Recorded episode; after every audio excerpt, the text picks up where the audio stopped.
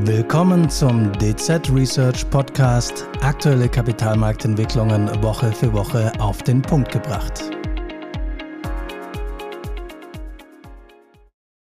Hallo und herzlich willkommen zu unserer neuesten Folge des DZ Research Podcasts. Der Einsatz von künstlicher Intelligenz oder auch kurz KI ist momentan ja in aller Munde. Dabei geht es nicht nur um gehypte Themen wie ChatGPT, sondern auch um den Einsatz von KI in der Automatisierung der industriellen Produktion. In Zeiten globaler Unsicherheiten sind flexible und digital vernetzte Fabriken mehr denn je ein entscheidender Erfolgsfaktor. Ich bin Oliver Finger, Analyst im Team Anlagestrategie und Privatkunden. Und meine heutigen Gäste zu diesem Thema sind die Analysten Holger Schmidt und Thorsten Reikber aus der Gruppe Aktienindustrie. Ja, hallo Holger, hallo Thorsten. Schön, dass ihr heute im Studio seid.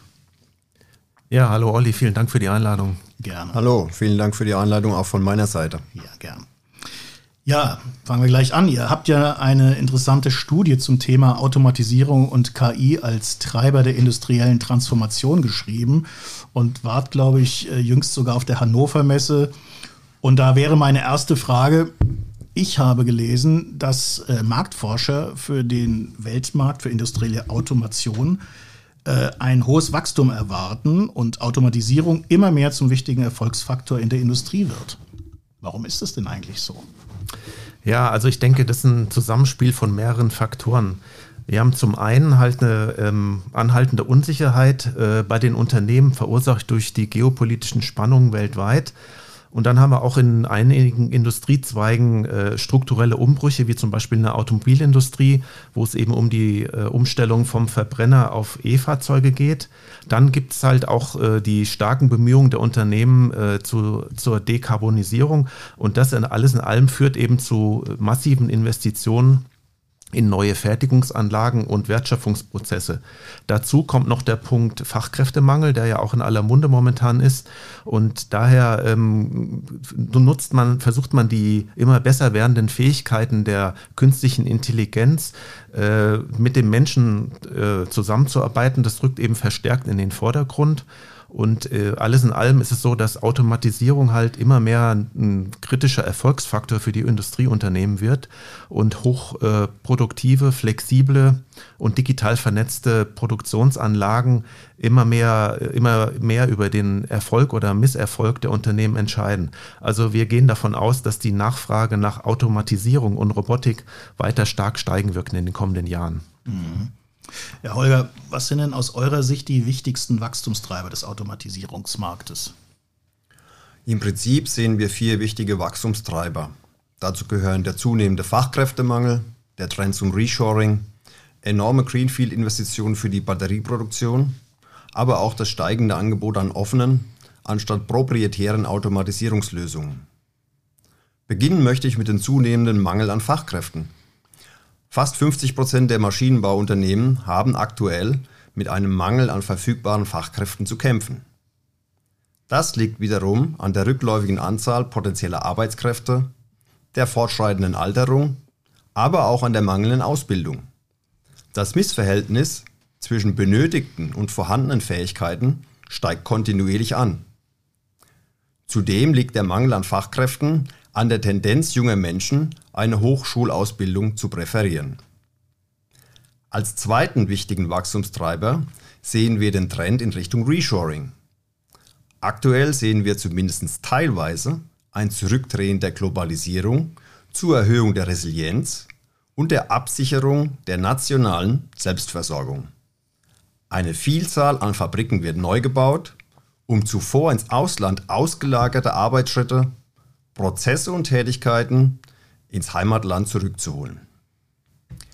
Als Motive sehen wir die zunehmend geringere Differenz der Löhne und Kosten zwischen Hochlohn- und Niedriglohnländern und den Wunsch zur Stärkung der Resilienz der Lieferketten. Hinzu kommt der massive technologische Wandel der Automobilindustrie, weg vom Verbrennungsmotor hin zur Elektromobilität. Dafür sind komplett neue Produktionsprozesse und Anlagen erforderlich.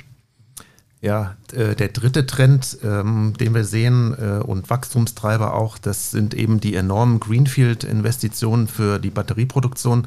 Der Holger hat ja den Transformationsprozess in der Automobilindustrie schon angesprochen. Da geht es eben darum, äh, das Produktangebot vom Verbrenner umzustellen auf den Elektromotor.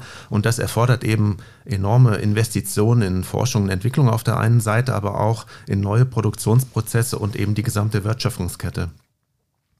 Allein in Europa werden momentan oder, oder aktuell mehr als 20 neue Giga-Batteriefabriken geplant, um eben die lokale Nachfrage nach Batterien zu decken. Parallel dazu äh, ist natürlich auch die, der Ausbau der Ladeinfrastruktur erforderlich und das alles in allem verursacht eben massive Investitionen in neue Produktionsanlagen bzw. Kapazitätsaufbau. Und ähm, ja, bestätigt wird es auch durch die Studien von, von Beratern. Also wir haben eine Studie von McKinsey da äh, rausgesucht und ähm, diese geht eben davon aus, dass die weltweite Nachfrage nach Lithium-Ionen-Batterien in den nächsten zehn Jahren massiv ansteigen wird. Und zwar von 700 Gigawattstunden in 2022 auf rund 4,7 äh, Terawattstunden in 2030, was eben ein durchschnittliches jährliches Wachstum von rund 27 Prozent bedeutet. Äh, den vierten Wachstumstreiber, den wir sehen, ist halt der, der, der Treiber hin zu offenen Standards und zu Interoperabilität. Das heißt eben herstellerunabhängige Systeme statt proprietärer Systeme. In der Vergangenheit war es ja war es so, dass die, diese ähm, Automatisierungssysteme, die Steuerungssysteme eben eher geschlossen waren. Das war charakteristisch dafür. Und das hat eben den Nachteil, dass da die äh, Flexibilität eben limitiert war. Und äh, zudem haben die, diese Systeme über den Lebenszyklus in der Regel unnötig mehr Ressourcen verbraucht und auch Aufwand und Zeit. Und der, ähm, der Trend geht eben mehr zu, offen, mehr zu offenen Systemen in dem Automatisierungsbereich. Äh, und der Vorteil ist dabei, sind dabei, dass keine neuen Schnittstellen entwickelt werden müssen, wodurch die Maschinen und die Steuerung verschiedener Hersteller eben integriert werden können. Und ähm, es ermöglicht auch ein einfacheres Modernisierung vorhandener, bereits vorhandener Systeme und ein einfacheres Integrieren neuer Technologien, auch von, von anderen Herstellern. Also da wird im Prinzip eine Herstellerunabhängigkeit auch ähm, gibt es eine Herstellerunabhängigkeit dann und diese herstellerunabhängigen Steuerungen können auch nahtlos mit anderen Systemen und Komponenten kommunizieren, sodass man halt deutlich an Flexibilität auch gewinnt. Ähm, und die Zukunft der Automatisierungslösungen liegt aus unserer Sicht in digitalen äh, Ökosystemen, die eben offen gestaltet, skalierbar und auch modular aufgebaut sind. Und diese Ökosysteme sind in der Lage, die Wertschöpfungskette vom Zulieferer bis hin zum Endkunden miteinander zu verknüpfen indem sie einen sicheren Austausch von Daten äh, erleichtern. Ein Beispiel dafür ist äh, zum Beispiel die, das kollaborative offene Datenökosystem Catena X. Ähm, das ist eine Initiative aus der Automobilindustrie, die darauf abzielt, einen einheitlichen, standardisierten globalen Datenaustausch unter den Autoherstellern und auch den äh, Zulieferern zu etablieren. Mhm. Ja, Holger, vielleicht mal eine Frage an dich. Jetzt wart ihr beide im April auch auf der Hannover Messe und habt eure Erkenntnisse in eine Studie mit eingebracht. Was waren eure Eindrücke von der Messe? Ja, es war sehr interessant. In der Tat waren wir insgesamt zwei Tage auf der Hannover Messe und haben uns sehr viele Vorstellungen und Innovationen der Unternehmen angeschaut, mit Experten gesprochen und dabei versucht, die neuesten Industrietrends zu erkunden. Die Messe war in diesem Jahr auch deutlich besser besucht als in den Vorjahren. Nach Angaben der Deutschen Messe waren insgesamt ca. 130.000 Besucher vor Ort, nachdem im Jahr davor nur rund 75.000 Besucher zu verzeichnen waren. Zusätzlich nutzten rund 15.000 Interessenten die parallel angebotenen Online-Konferenzen und Präsentationen. Im ersten Jahr nach der Pandemie war zudem eine klare Aufbruchsstimmung spürbar. Das Interesse an Technologien und Lösungen für produktivere, wettbewerbsfähige und zugleich klimafreundliche Produktion war unseres Erachtens sehr groß. Mhm. Wir haben ja jetzt bisher viel über die Wachstumstreiber des Automatisierungsmarktes gesprochen. Was habt ihr denn für aktuelle Automatisierungstrends auf der Messe sehen können? Thorsten, vielleicht du.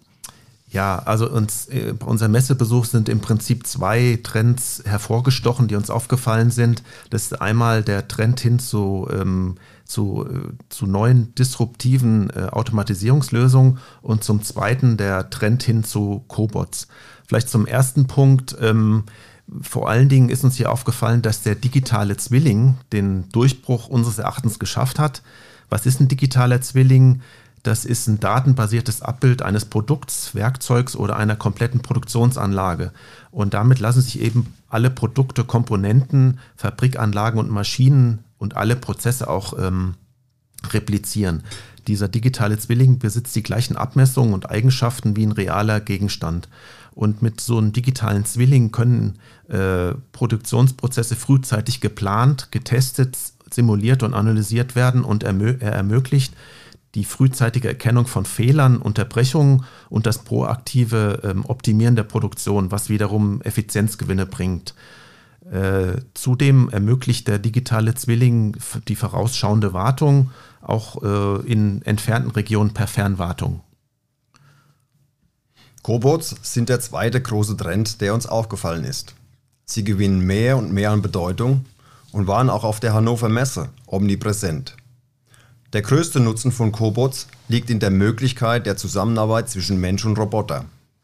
Ohne Schutzeinrichtung dürfen und können Cobots, sogenannte Leichtbauroboter, im selben Arbeitsbereich mit Maschinen zusammenarbeiten. Die Anfangsinvestitionen sind überschaubar. Cobots sind leicht zu bedienen und können schnell für ihre jeweilige Aufgabe umfunktioniert werden. Mit Hilfe von Cobots können Strukturen und Prozesse immer schneller flexibler und zugleich produktiver gestaltet werden. Die Anwendungsbereiche, sogenannte Use Cases, sind vielfältig und ständig kommen neue Anwendungsbereiche hinzu. Besonders geeignet sind Cobots für monotone und sich wiederholende Aufgaben, wie zum Beispiel das Einschrauben von Muttern, das Einpassen von Teilen oder aber die Beschickung von Maschinen. Zudem werden Cobots verstärkt eingesetzt beim Verpacken und Palettieren oder dem automatisierten Entnehmen von Teilen. Weitere Anwendungsbereiche sind Polier- und Schleifarbeiten, aber auch das Kleben, das Versiegeln oder Dispensieren. Diese Vielfalt an Einsatzmöglichkeiten untermauert unseres Erachtens das erwartet starke mittelfristige Wachstum im Markt für Cobots. Ja, das hört sich ja alles sehr spannend an und vielfältig. Ich denke, da wird es noch ganz viele Trends geben, denke ich, aus eurer Sicht, ne, Thorsten, oder? Also das Thema ist noch nicht fertig entwickelt, da stehen wir ganz am Anfang. Auf jeden ich, Fall. Ja, ja. Das kann man, glaube ich, mitnehmen.